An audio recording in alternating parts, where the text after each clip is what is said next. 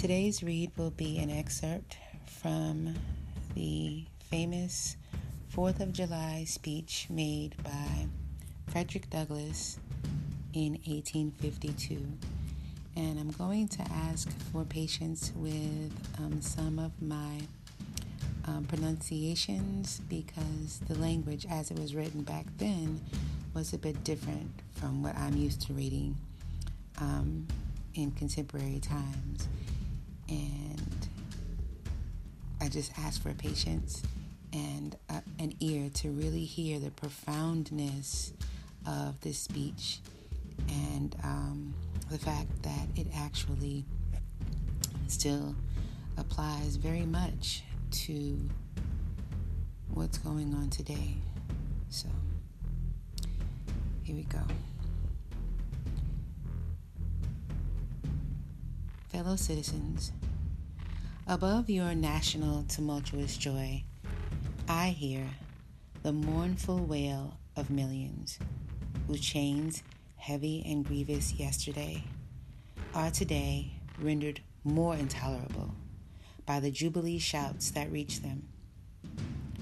If I do forget, if I do not faithfully remember those bleeding children of sorrow this day, may my right hand forget her cunning, and may my tongue cleave to the roof of my mouth. To forget them, to pass lightly over their wrongs, and to chime in with the popular theme would be treason most scandalous and shocking, and would make me a reproach before God and the world. My subject, then, fellow citizens, is American slavery.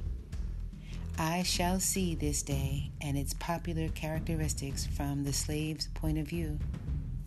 Standing there, identified with the American bondman, making his wrongs mine. I do not hesitate to declare with all my soul that the character and conduct of this nation never looked blacker to me than on this 4th of July. Whether we turn to the declarations of the past or to the professions of the present, the conduct of the nation seems equally hideous and revolting. America is false to the past, false to the present and solemnly binds herself to be false to the future. Standing with God and the crushed and bleeding slave on this occasion, I will, in the name of humanity, which is outraged, in the name of liberty, which is fettered, in the name of the Constitution and the Bible, which are disregarded and trampled upon, dare to call in question and to denounce with all the emphasis I can command everything that serves to perpetuate slavery, the great sin and shame of America. I will not equivocate. I will not excuse. I will use the severest language I can command, and yet not one word shall escape me that any man whose judgment is not blinded by prejudice, or who is not at heart a slaveholder, shall not confess to be right and just. But I fancy I hear some of, some one of my audience say, it is just in this circumstance that you and your brother abolitionists fail to make a favorable impression on the public mind. Would you argue more and denounce less? Would you persuade more and rebuke less? Your cause would be much more likely to succeed. But I submit, where all is plain, there is nothing to be argued. What point in the anti slavery creed would you have me argue? On what branch of the subject do the people of this country need light? Must I undertake to prove that the slave is a man? That point is conceded already. Nobody doubts it. The slaveholders themselves acknowledge it in the, enact, in the enactment, enactment of laws for their government. They acknowledge it when they punish disobedience on the part of the slave.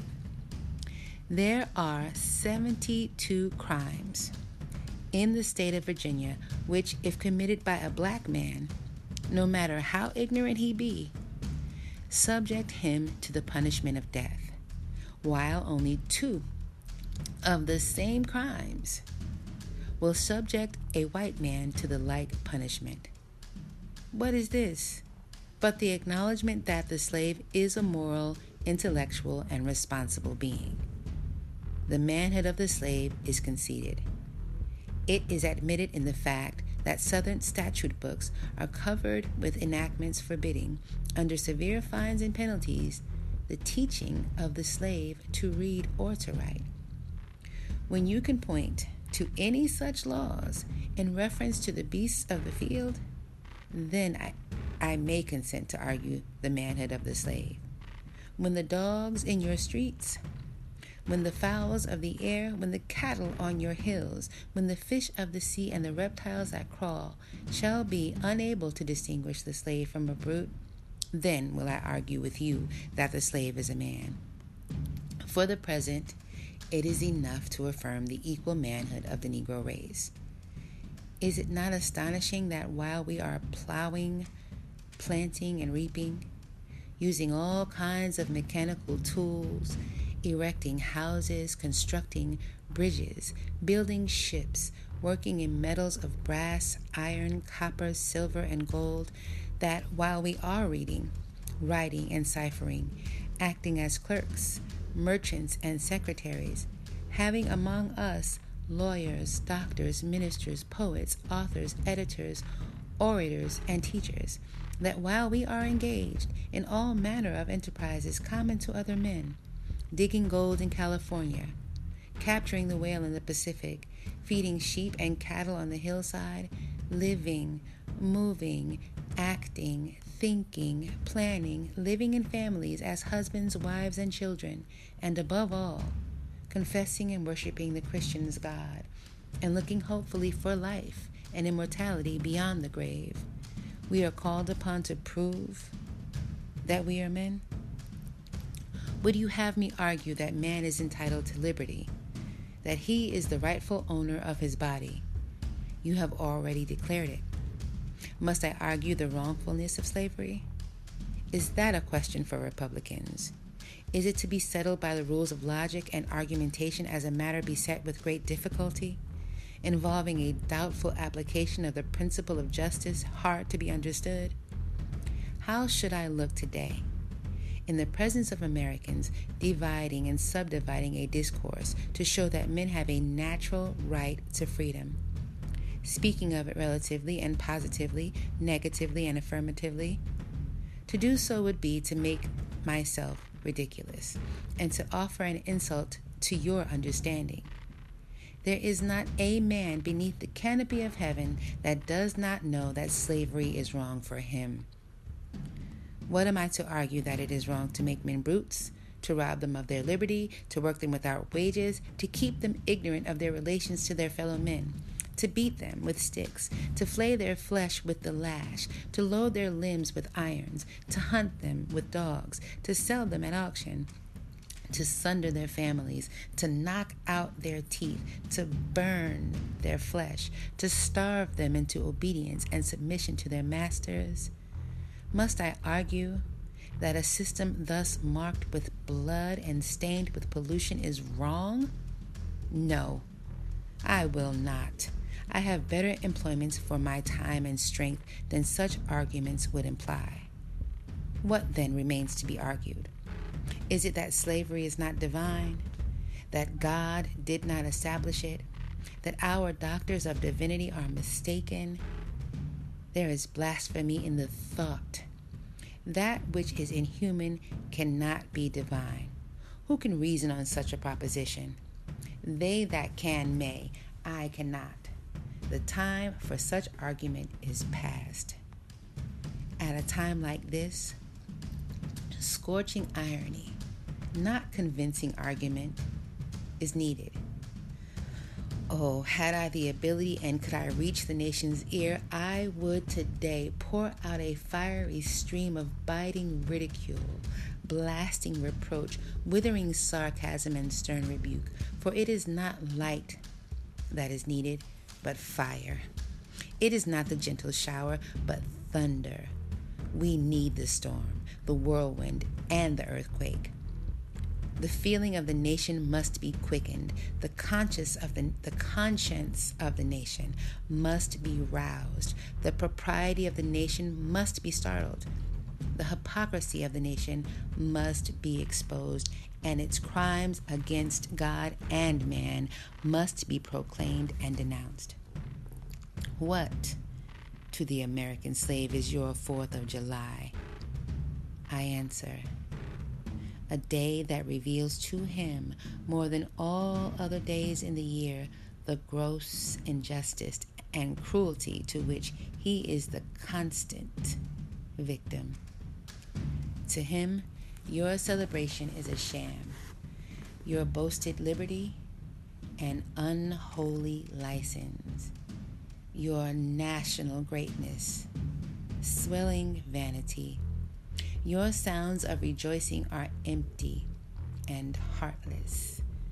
Your denunciations of tyrants, brass fronted impudence. Your shouts of liberty and equality, hollow mockery. Your prayers and hymns, your sermons and thanksgivings, with all your religious parade and solemnity, are to him mere bombast, fraud, deception, and hypocrisy.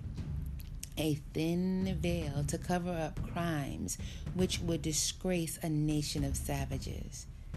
There is not a nation on the earth guilty of practices more shocking and bloody than are the people of these United States at this very hour. Go where you may, search where you will, roam through all the monarchies and despotisms of the old world. Travel through South America, search out every abuse, and when you have found the last, lay your facts by the side of the everyday practices of this nation, and you will say with me that for revolting barbarity and shameless hypocrisy, America reigns without a rival. Take the American slave trade which we are told by the papers is especially prosperous just now. Ex Senator Benton tells us that the price of men was never higher than now. He mentions the fact to show that slavery is in no danger. This trade is one of the, the peculiarities of American institutions. It is carried on in all the large towns and cities in one half of this Confederacy, and millions are pocketed every year by dealers in this horrid traffic. In several states, this trade is a chief source of wealth. It is called, in contradistinction to the foreign slave trade, the internal slave trade. It is probably called so too in order to divert from it the horror with which the foreign slave trade is, com- is contemplated. That trade has long since been denounced by this government as piracy. It has been denounced with burning words from the high places of the nation as an execrable, execrable traffic. To arrest it to put an end to it. This nation keeps a squadron at immense cost on the coast of Africa. Everywhere in this country, it is safe to speak of this foreign slave trade as a most inhuman traffic, opposed alike to the laws of God and of man. The duty to extirpate and destroy it is admitted even by our doctors of divinity. In order to put an end to it, some of these last have consented that their colored brethren, nominally free, should leave this country and establish themselves on the western coast of Africa. It is, however, a notable fact that while so much ex- execration is poured out by Americans upon those engaged in the foreign slave trade, the men engaged in the slave trade between the states pass without condemnation, and their business is deemed honorable. behold the practical operation of this internal slave trade, the American slave trade, sustained by American politics and American religion. Here, you will see men and women reared like swine for the market. You know what it is? You know what is a swine drover? I will show you a man drover. They inhabit, they inhabit all our southern states. They perambulate the country and crowd the highways of the nation with droves of droves of human stock. You will see one of these human flesh jobbers, armed with a pistol, whip, and bowie knife, driving a company of a hundred men, women, and children from the Potomac to the slave market at New Orleans. These wretched people are to be sold singly or in lots to suit purchasers. They are food for the cotton field and the deadly sugar mill. Mark the sad procession as it moves wearily along, and the inhuman wretch who drives them. Hear his savage yells and his blood chilling oaths as he hurries on his affrighted captives. There, see the old man with locks thinned and gray, Cast one glance, if you please, upon that young mother whose shoulders are bare to the scorching sun, her briny tears falling on the brow of the babe in her arms. See, too, that girl of thirteen weeping, yes, weeping, as she thinks of the mother from whom she has been torn. The drove moves tardily. Heat and sorrow have nearly consumed their strength. Suddenly, you hear a quick snap like the discharge of a rifle. The fetters clank and the chain rattles simultaneously. Your ears are saluted with a scream that seems to have torn its way to the center of your soul. The crack you heard was the sound of the slave whip. The scream you heard was from the woman you saw with the babe. Her speed had faltered under the weight of her child and her chains. That gash on her shoulder tells her to move on. Follow the drove to New Orleans. Attend the auction. See men examined like horses. See the forms of women rudely and brutally exposed to the shocking gaze of American slave buyers. See this drove sold and separated forever, and never forget the deep sad sobs that arose from that scattered multitude. Tell me, citizens, where, under the sun, you can witness a spectacle more fiendish and shocking. Yet this is but a glance at the American slave trade as it exists at this moment in the ruling part of the United States. I was born amid such sights and scenes. To me, the American slave trade is a terrible reality. When a child, my soul was often pierced with a sense of its horrors. I lived on Philpot Street, Fells Point, Baltimore, and have watched from the wharves the slave ships in the basin, anchored from the shore with their cargoes of human flesh, waiting for favorable winds to waft them down the Chesapeake there was at that time a grand slave mart kept at the head of Pratt Street by Austin Woldfolk. His agents were sent into every town and county in Maryland, announcing their arrival through the papers and on flaming handbills headed Cash for Negroes. These men were generally well dressed men and very captivating in their manners, ever ready to drink, to treat, and to gamble. The fate of many a slave has depended upon the turn of a single card, and many a child has been snatched from the arms of its mother by bargains arranged in a state of brutal drunkenness. The fleshmongers gather up their victims by dozens and drive them, chained, to the general depot at Baltimore. When a sufficient number have been collected here, a ship is chartered for the purpose of conveying the forlorn crew to Mobile or to New Orleans. From the slave prison to the ship, they are usually driven in the darkness of night, for since the anti slavery agitation, a certain caution is observed. In the deep, still darkness of midnight, I have been often aroused by the dead, heavy footsteps and the piteous cries of the chained gangs that passed our door. The anguish of my boyish heart was intense, and I was often consoled when speaking to my mistress in the morning to hear her say that the custom was very wicked, that she hated to hear the rattle of the chains and the heartrending cries. I was glad to find one who sympathized with me in my horror.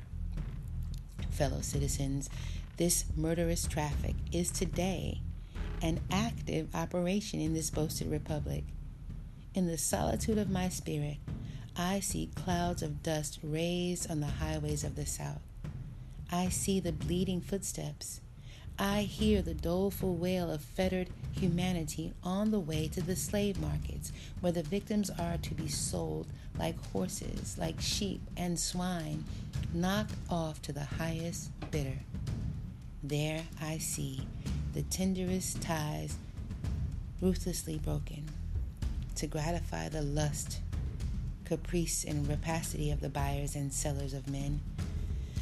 My soul sickens at the sight. Is this the land your fathers loved? The freedom which they toiled to win? Is this the earth whereon they moved? Are these the graves they slumber in?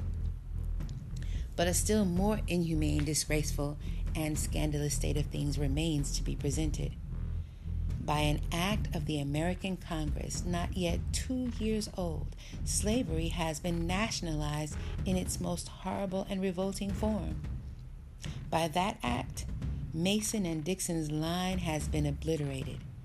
New York has become as Virginia, and the power to hold, hunt, and sell men, women, and children as slaves remains no longer a mere state institution, but is now an institution of the whole United States.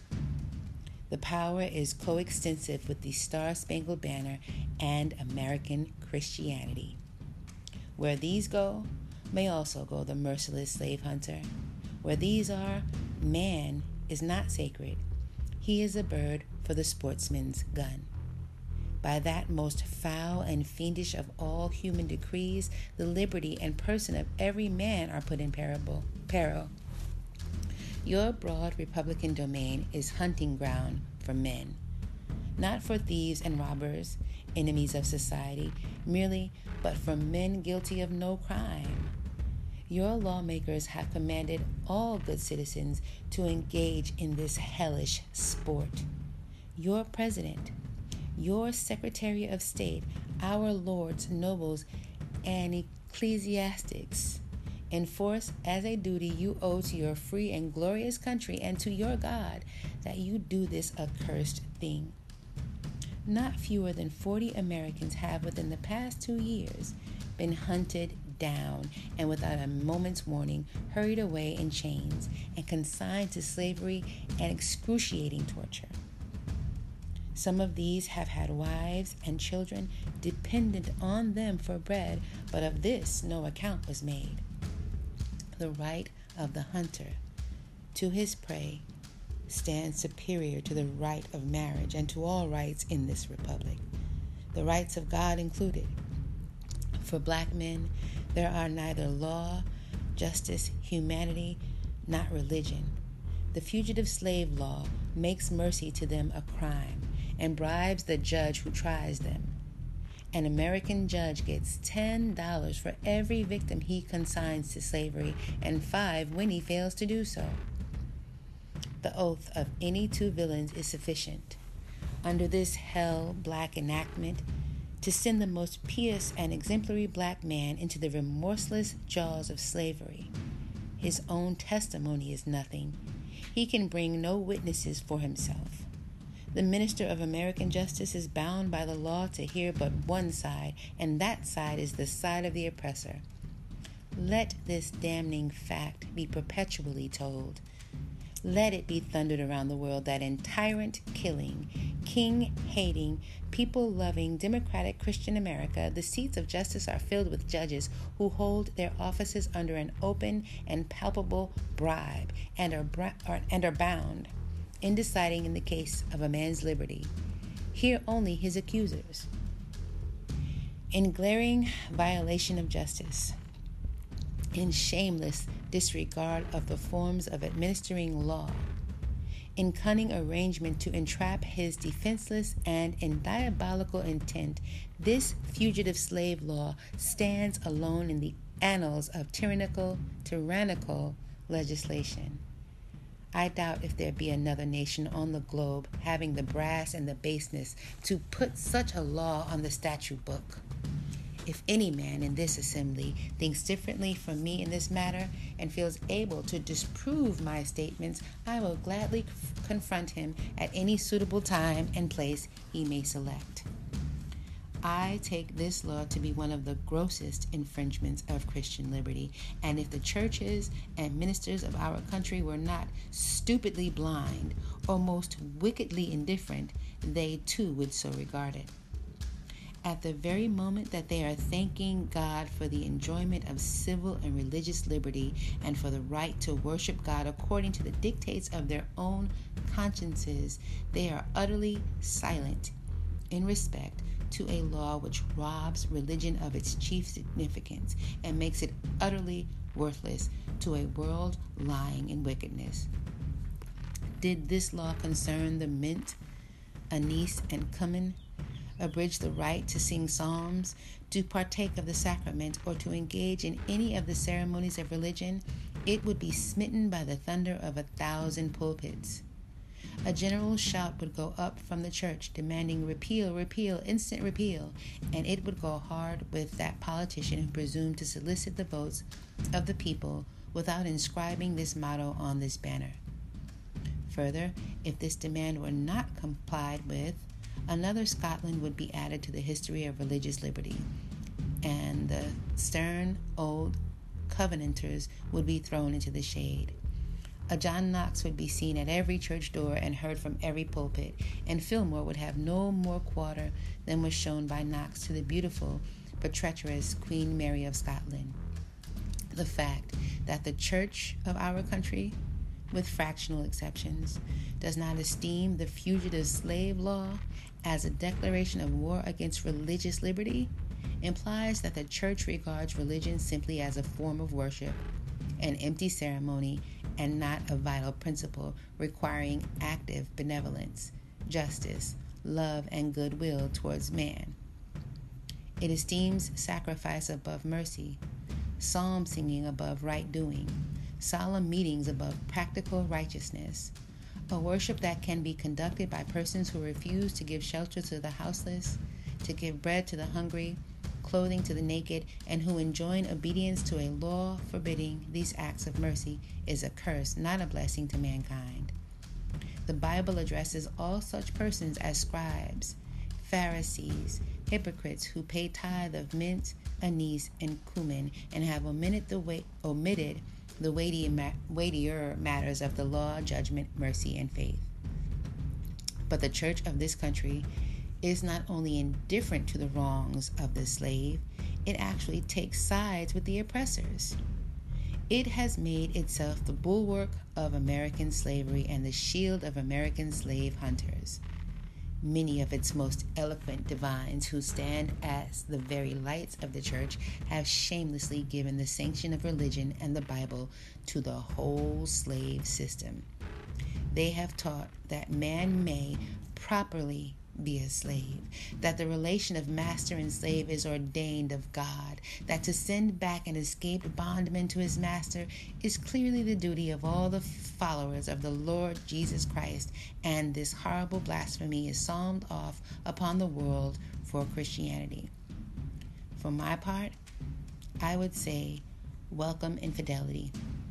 Welcome atheism. Welcome anything in preference to this gospel as preached by those divines. They convert the very name of religion into an engine of tyranny and barbarous cruelty and serve to confirm more infidels in this age than all the infidel writings of Thomas Paine, Voltaire, and Bolingbroke put together have done.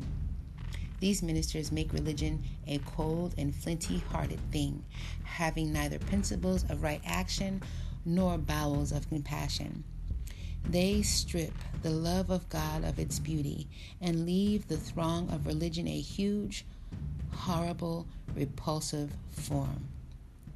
It is a religion for oppressors, tyrants, man stealers, and thugs. It is not that pure and undefiled undefiled religion which is from above and which is first pure, then peaceable, easy to be entreated, full of mercy and good fruits, without partiality and without hypocrisy, but a religion which favors the rich against the poor, which exalts the proud above the humble, which divides mankind into two classes, tyrants and slaves, which says to the man in chains, Stay there, and to the oppressor, Oppress on. It is a religion which may be professed and enjoyed by all the robbers and enslavers of mankind. It makes God a respecter of persons, denies his fatherhood of the race, and tramples in the dust the great truth of the brotherhood of man. All this we affirm to be true of the popular church and the popular worship of our land and nation. A religion, a church, and a worship and a worship which, on the authority of inspired wisdom, we pronounce to be an abomination in the sight of God. In the language of Isaiah, the American church might well be addressed Bring no more vain oblations. Incense is an abomination unto me. The new moons and Sabbaths, the calling of assemblies, I cannot away with. It is iniquity even in the solemn meeting. Your new moons and your appointed feasts by my soul hateth. They are a trouble to me. I am weary to bear them, and when ye spread forth your hands, I will hide mine eyes from you. Yea, when ye make many prayers, I will not hear. Your hands are full of blood. Cease to do evil. Learn to do well. Seek judgment. Relieve the oppressed. Judge for the fatherless. Plead for the widow. The American church is guilty when viewed in connection with what it is doing to uphold slavery. But it is superlatively guilty when viewed in connection with its ability to abolish slavery. The sin of which it is guilty is one of omission as well as commission. Albert Barnes but uttered what the common sense of every man at all observant uh, at all observant of the actual state of the case will receive as truth when he declared that there is no power out of the church that could sustain slavery an hour if it were not sustained in it. Let the religious press, the pulpit, the Sunday school, the conference meeting, the great ecclesiastical ecclesiastical missionary, Bible, and tract associations of the land array their immense powers against slavery and slaveholding, and the whole system of crime and blood would be scattered to the winds. And that they do not do this involves them in the most awful responsibility of which the mind can conceive. In prosecuting the anti slavery enterprise, we have been asked to spare the church, to spare the ministry. But how, we ask, could such a thing be done? We are met on the threshold of our efforts for the redemption of the slave by the church and ministry of the country, in battle arrayed against us, and we are compelled to fight or flee. From what quarter, I beg to know, has proceeded a fire so deadly upon our ranks? During the last two years, as from the northern pulpit, as the champions of oppressors, the chosen men of American theology have appeared, men honored for their so called piety and their real learning. The Lords of Buffalo, the Springs of New York, the Lathrops of Auburn, the Coxes and Spencers of Brooklyn, the Gannets and Sharps of Boston, the Deweys of Washington, and other great religious lights of the land have, in utter denial of the authority of him by whom they profess to be called to the ministry, deliberately taught us against the example of the Hebrews and against on against the remonstrance of the apostles. They teach that we ought to obey man's law before the law of God. My spirit wearies of such blasphemy. And how such men can be supported as the standing types and representatives of Jesus Christ is a mystery which I leave others to penetrate. In speaking of the American church, however, let it be distinctly understood that I mean the great mass of the religious organizations of our land. There are exceptions, and I thank God that there are. Noble men may be found scattered all over these northern states, of whom Henry Ward Beecher of Brooklyn, Samuel J. May of Syracuse, and my esteemed friend Reverend R. R. Raymond on the platform are shining examples. And let me say further that upon these men lies the duty to inspire our ranks with high religious faith and zeal, and to cheer us on in the great mission of the slave's redemption from his chains. One is struck with the difference between the attitude of the American church towards the anti slavery movement and that occupied by the churches in England towards a similar movement in that country. There, the church, true to its mission of ameliorating, elevating, and improving the condition of mankind, came forward promptly, bound up the wounds of the West Indian slave, and restored him to his liberty. There, the question of emancipation was a high religious question.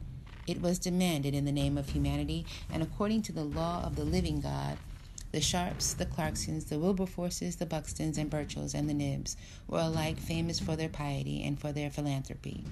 The anti slavery movement there was not an anti church movement, for the reason that the church took its full share in prosecuting that movement, and the anti slavery movement in this country will cease to be an anti church movement.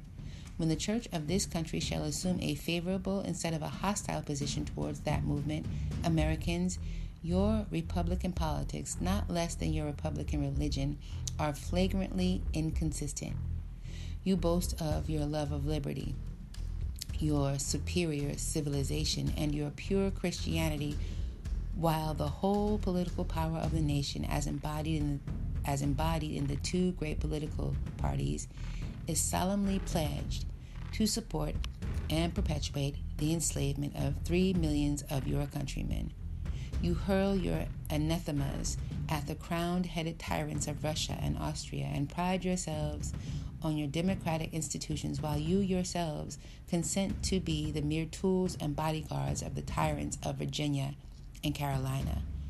You invite your shores, fugitives of oppression from abroad, honor them with banquets, greet them with ovations, cheer them, toast them, salute them, protect them, and pour out your money to them like water. But the fugitives from your own land, you advertise, hunt, arrest, shoot, and kill. You glory in your refinement and your universal education, yet you maintain a system as barbarous and dreadful as ever, stain the character of a nation. A system begun in avarice, supported in pride, and perpetuated in cruelty. You, sh- you shed tears over fallen Hungary and make the sad story of her wrongs the theme of your poets, statesmen, and orators, till your gallant sons are ready to fly, fly to arms to vindicate her cause against her oppressors. But in regard to the 10,000 wrongs of the American slave, you would enforce the strictest silence and would hail him as an enemy of the nation who dares to make those wrongs the subject of public discourse. You are all on fire at the mention of liberty for France or for Ireland, but are as cold as an iceberg at the thought of liberty for the enslaved of America. You discourse eloquently on the dignity of labor, yet you sustain a system which, in its very essence, casts a stigma upon labor. You can bare your bosom to the storm of British artillery to throw off a threepenny tax on tea, and yet wring the last hard earned farthing from the grasp of the black laborers of your country. You profess to believe that of one blood God made all nations of men to dwell on the face of all the earth, and hath commanded all men everywhere to love one another. Yet you notoriously hate, and glory in your hatred, all men whose, skin, whose skins are not colored like your own. You declare before the world and are understood by the world to declare that you hold these truths to be self evident, that all men are created equal and are endowed by their Creator with certain inalienable rights, and that among these are life, liberty, and the pursuit of happiness, and yet you hold securely in a bondage which, according to your own Thomas Jefferson, is worse than ages of that which your fathers rose in rebellion to oppose, a seventh part of the inhabitants of your country. Fellow citizens, I will not enlarge further on your national inconsistencies. The existence of slavery in this country brands your republicanism as a sham, your humanity as a base pretense and your Christianity as a lie. It destroys your moral power abroad. It corrupts your politicians at home. It saps the foundation of religion.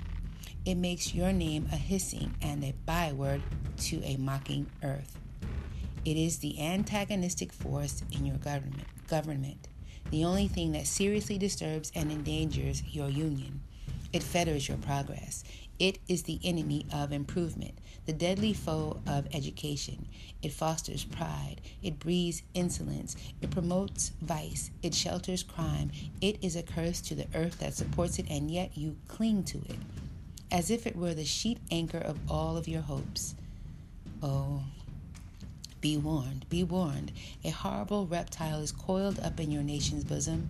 The venomous creature is nursing at the tender breast of your youthful republic. For the love of God, tear away and fling from you the hideous monster, and let the weight of twenty millions crush and destroy it forever. But it is answered in reply to all this that precisely what I have now denounced is, in fact, guaranteed and sanctioned by the Constitution of the United States.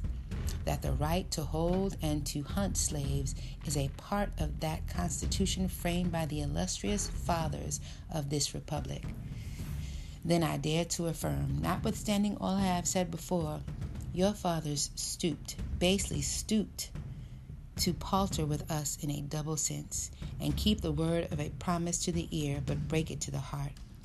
And instead of being the honest men I have before declared them to be, they were the veriest impostors that ever practiced on mankind. This is the inevitable conclusion, and from it there is no escape but I differ from those who charge this baseness on the frame of the Constitution of the United States. It is a slander upon their memory, at least, so I believe. There is not time now to argue the constitutional question at length, nor have I the ability to discuss it as it ought to be discussed. The subject has been handled with masterly power by Lysander Spooner, Esquire, by William Goodell, by Samuel E. Sewall, Esquire, and last though not least by Gerrit Smith, Esquire. These gentlemen have, as I think, fully and clearly vindicated the Constitution from any design to support slavery for an hour. Fellow citizens, there is no matter in respect to which the people of the North have allowed themselves to be so ruinously imposed upon as that of the pro slavery character of the Constitution. In that instrument, I hold there is neither warrant license nor sanction of the hateful thing. But, interpreted as it ought to be interpreted, the Constitution is a glorious liberty document. Read its preamble. Consider its purpose. Is slavery among them? Is it at the gateway? Or is it in the temple? It is neither. While I do not intend to argue this question on the present occasion, let me ask if it be not somewhat singular that if the Constitution were intended to be, by its framers and adopters, a slave holding instrument, why neither slavery, slaveholding, nor slave can be anywhere found in it? What would be the thought of an instrument drawn up, legally drawn up, for the purpose of entitling the city of Rochester to a tract of land in which no mention of land was made? Now, there are certain rules of interpretation for the proper understanding of all legal instruments. These rules are well established.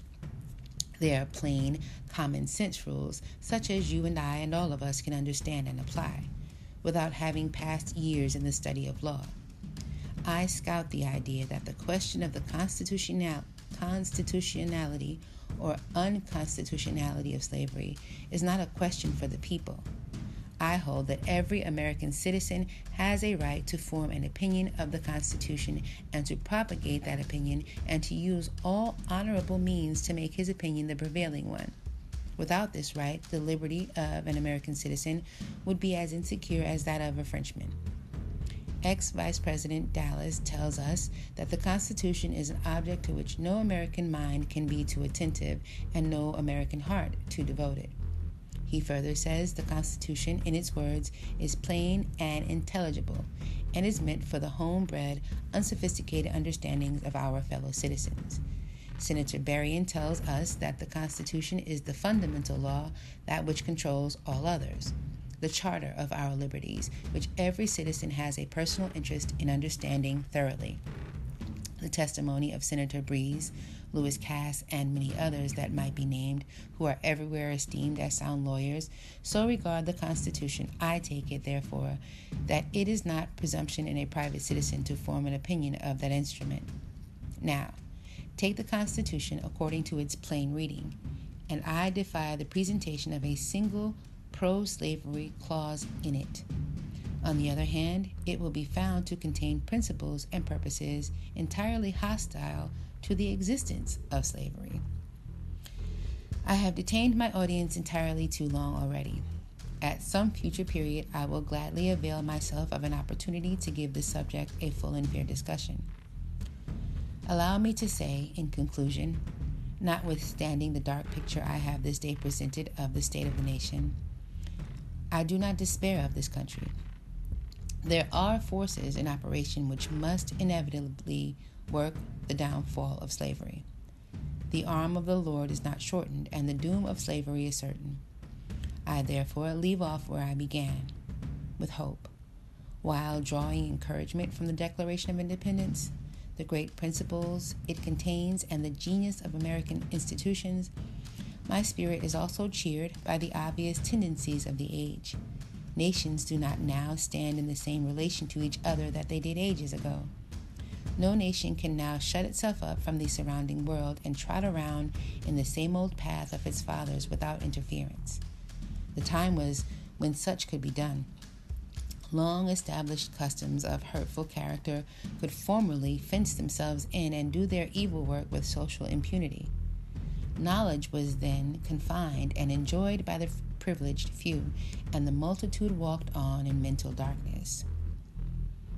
But a change has now come over the affairs of mankind. Walled cities and empires have become unfashionable. The arm of commerce has borne away the gates of the strong city. Intelligence is penetrating the darkness, the darkest corners of the globe. It makes its pathway over and under the sea as well as on the earth. Wind, steam, and lightning are its chartered agents. Oceans no longer divide but link nations together. From Boston to London is now a holiday excursion. Space is comparatively annihilated. Thoughts expressed on one side of the Atlantic are distinctly heard on the other. The far off and almost fabulous Pacific rolls in grandeur at our feet. The celestial empire, the mystery of ages, is being solved. The fiat of the Almighty, let there be light, has not yet spent its force. No abuse, no outrage, whether in taste, sport, or avarice, can now hide itself from the all pervading light. The iron shoe and crippled foot of China must be seen in contrast with nature. Africa must rise and put on her yet unwoven garment. Ethiopia shall stretch out her hand unto God. In the fervent aspirations of William Lloyd Garrison, I say, and let every heart join in saying it God speed the year of Jubilee, the wide world o'er, when from the galing, from their galing chains set free, the oppressed shall vilely bend the knee, and wear the yoke of tyranny, like brutes no more that year will come, and freedom's reign to man his plundered fights again restore. God's be the day when human blood shall cease to flow, in every clime be understood the claims of human brotherhood, and each return for evil, good, not blow for blow. That day will come, all feuds to end, and change into a faithful friend each foe. God speed the hour, the glorious hour when none on earth shall exercise a lordly power, nor in a tyrant's presence cower, but all to manhood's stature tower by equal birth.